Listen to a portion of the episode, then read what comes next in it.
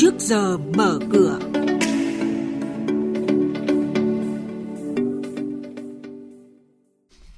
Thưa quý vị, trong chuyên mục ngày hôm nay có những thông tin đáng chú ý. Sẽ có chuyên trang thông tin trái phiếu doanh nghiệp, xu hướng mở rộng thị trường ngoại của Ngân hàng Nội, công ty cổ phần à, khu công nghiệp Sài Gòn Hải Phòng đón đầu vốn FDI, công ty xây dựng Hội An, Chưa An trước thềm đại hội. Và bây giờ, biên tập viên Hải Nho và Xuân Lan sẽ thông tin chi tiết cùng quý vị.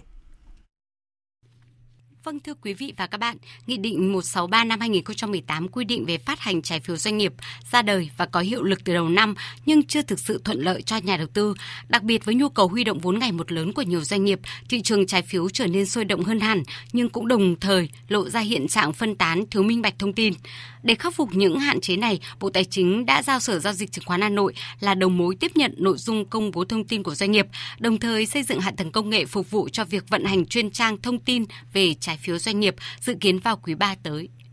Trong buổi làm việc tại Myanmar mới đây, ông Phan Đức Tú, Chủ tịch Hội đồng Quản trị BIDV cho biết, ở chi nhánh Yangon tại nước sở tại có tổng tài sản hơn 130 triệu đô la tính đến ngày 31 tháng 5. Thông thường một chi nhánh mở ở nước ngoài của ngân hàng cần 5 năm mới có lãi, nhưng BIDV Yangon đã bắt đầu có lãi sau 3 năm. Như vậy, BIDV là ngân hàng tiên phong cho xu hướng mở rộng thị trường ra nước ngoài của lĩnh vực ngân hàng công ty cổ phần khu công nghiệp Sài Gòn Hải Phòng mã SHP đang có bước phát triển. SHP là chủ đầu tư dự án khu công nghiệp và khu đô thị Tràng Duệ nằm trên quốc lộ 10, có vị trí thuận lợi lưu chuyển hàng hóa tới cảng Hải Phòng, Chùa Vẽ, Đình Vũ. Đáng chú ý khi cảng Hải Phòng với khả năng đón nhận hàng chục tàu công suất lớn ra vào thì đây chính là cơ hội để khu công nghiệp Sài Gòn Hải Phòng thu hút đầu tư nước ngoài khi nền kinh tế Việt Nam đang có nhiều lợi thế trong việc đón đầu làn sóng dịch chuyển dòng vốn đầu tư trực tiếp nước ngoài FDI từ Nhật Bản, Trung Quốc, Đài Loan sang Việt Nam. Quý vị và các bạn đang nghe chuyên mục Trước giờ mở cửa, phát sóng trên kênh Thời sự VV1 từ thứ 2 đến thứ 6 hàng tuần.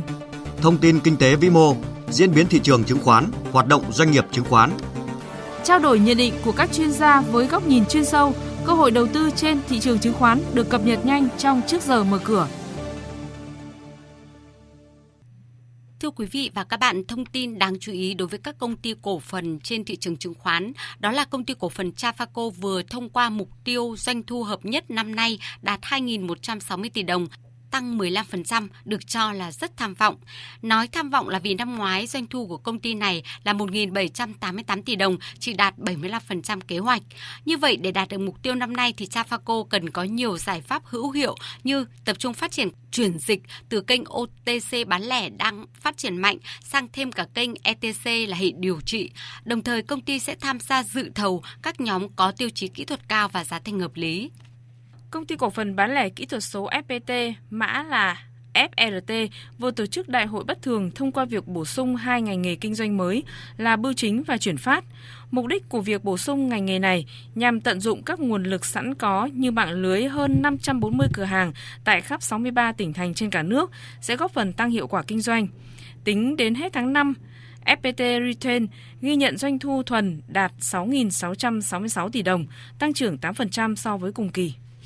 Còn trên thị trường chứng khoán, xu thế đáng chú ý là về dòng tiền tham gia khá hạn chế. Nhóm cổ phiếu lớn vẫn là điểm tựa dẫn dắt cho đà tăng của thị trường và là điểm sáng của thị trường trong các phiên tiếp theo là cổ phiếu nhóm ngân hàng. Trên sàn Thành phố Hồ Chí Minh chốt phiên giao dịch cuối tuần ở mức 960,6 điểm, tổng khối lượng giao dịch đạt 70,24 triệu đơn vị, giá trị là 1.533 tỷ đồng. Chỉ số HNX Index mở cửa thị trường hôm nay ở mức 104,89 điểm. Tổng khối lượng giao dịch đạt 13 triệu 370 nghìn đơn vị, giá trị là gần 200 tỷ đồng.